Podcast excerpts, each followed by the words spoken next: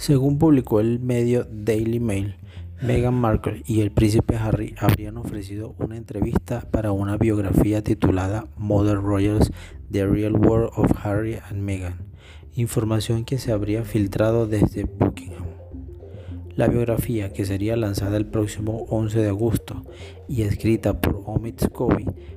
expondría el tiempo en el que la pareja formó parte de la realeza, así como detalles de la importante decisión de los duques de Sussex tomaron de abandonar Gran Bretaña. Sin duda, un material que dependiendo de la información que éste exponga, resultará un dolor de cabeza para la familia real.